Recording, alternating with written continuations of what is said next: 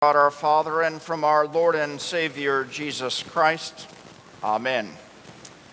Our text is the Old Testament lesson. We read, There shall come forth a shoot from the stump of Jesse. The famous comedian of years ago, Gracie Allen, tells the story about how a small live alligator was delivered to her house one day as a gag. She didn't know what to do with it, so she ran some water and put it in the bathtub and left for an appointment. When she got home, there was a note from her housekeeper. It said, Dear Miss Allen, I quit.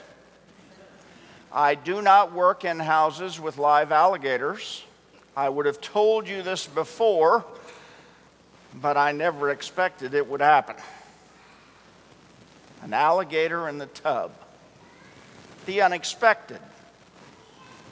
Now, think if you took your kids to the zoo and there there was an exhibit with a wolf and a lamb. And another one in the same exhibit, a leopard and a goat. Or a calf and a lion. Or a cow and a bear. And then at another part of the zoo, there was an exhibit where children infants and toddlers could play with cobras. Sounds a little unexpected, just plain crazy. But believe it, because that's the way God does things the unexpected. He promises to do those kinds of things, especially when He comes again. The word unexpected means unforeseen, unpredicted, unannounced means things are not likely to happen. But that's the way God works. Now, we're not like that. We don't like the unexpected. We like things to go smoothly. Sally was a young woman who lived by herself, and she loved her routine. She got up every morning at the same time, went to work out, came back, fixed her breakfast, always the same fruit and yogurt, got ready, went to work, rode the bus, worked at her routine job all day, came home on the bus, fixed her dinner, watched her TV, and went to bed at the same time every night. And she commented, if anything varies, my whole day's ruined. It just doesn't go right. Well, maybe that's an extreme case, but let's face it, we like our schedules, we like our routines. We like things to go as we know they should go. We like to make our routine and keep it. And if things disrupt it enough for long enough, we talk about the fact that we got to get back to normal life. We've got to get back on our schedule. And we may not be as regimented as Sally, but we like our schedules. God doesn't. God doesn't like the expected. He doesn't do like to do things we expect or can predict. He doesn't like to do things our way. He doesn't like to do things the way of the world. And so he does the unexpected at times when we do not expect it. This is the way God works. And when he does, he tests our faith. You see, we like to be in control. That's why we like schedules. But He doesn't want us to be too much in control. Trusting in our, the way we think things ought to go. And so, when the unexpected happen, it tests our faith. What is God doing? God tells us about this in His Word. He says in one place, the foolishness of God is wiser than men, and the weakness of God is stronger than men. Or,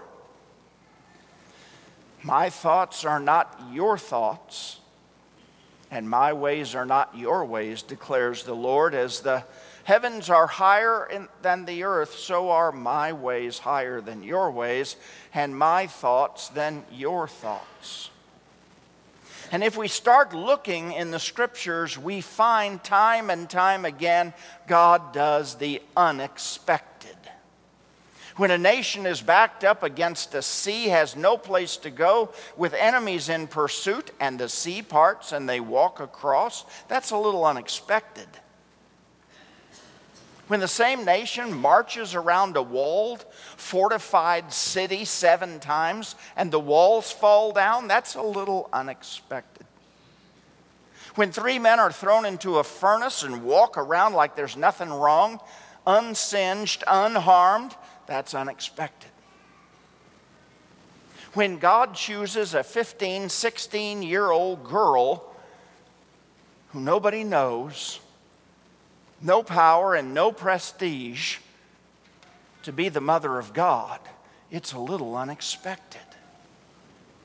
And then we come to church and we read about wolves and lambs and leopards and goats and calves and lions and kids playing with poisonous snakes. God does the unexpected over and over and over again. And it's not done here. He says, There shall come forth a shoot from the stump of Jesse, and a branch from his roots shall bear fruit. God's going to do something unexpected. Out of a dead stump,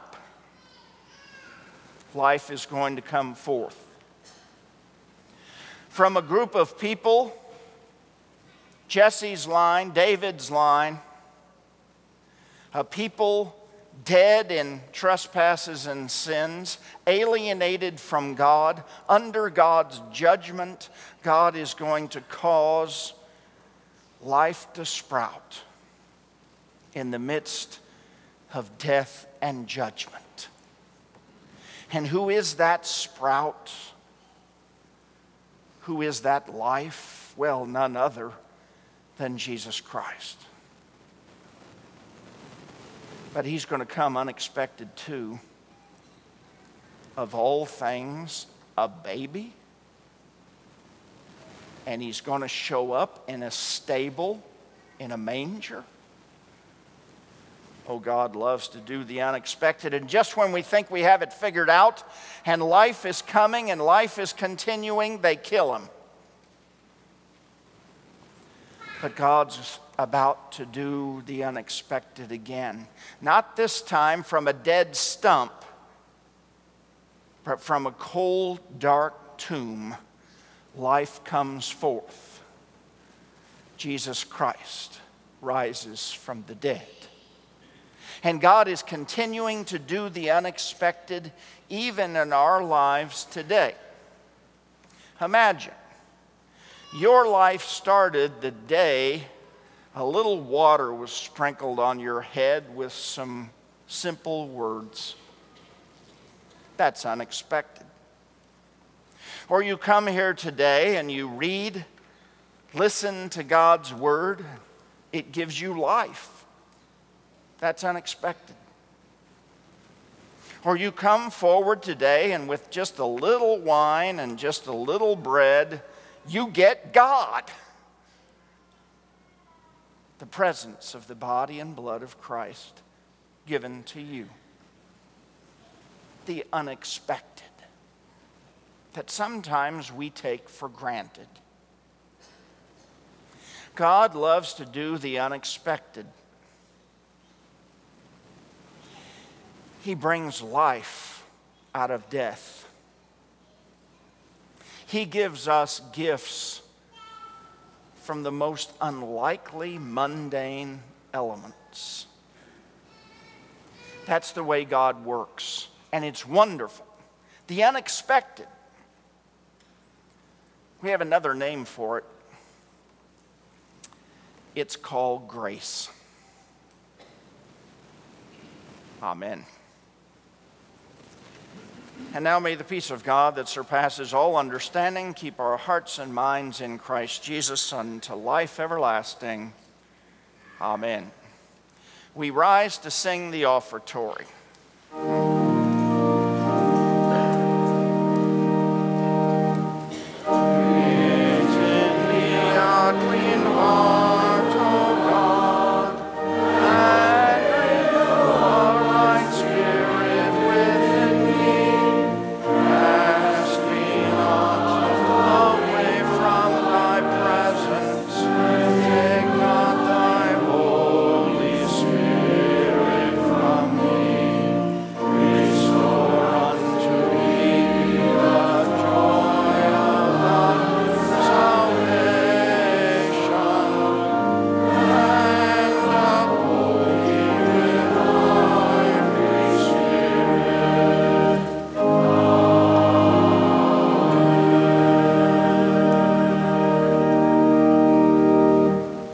Be seated. We continue with the gathering of our tithes and offerings.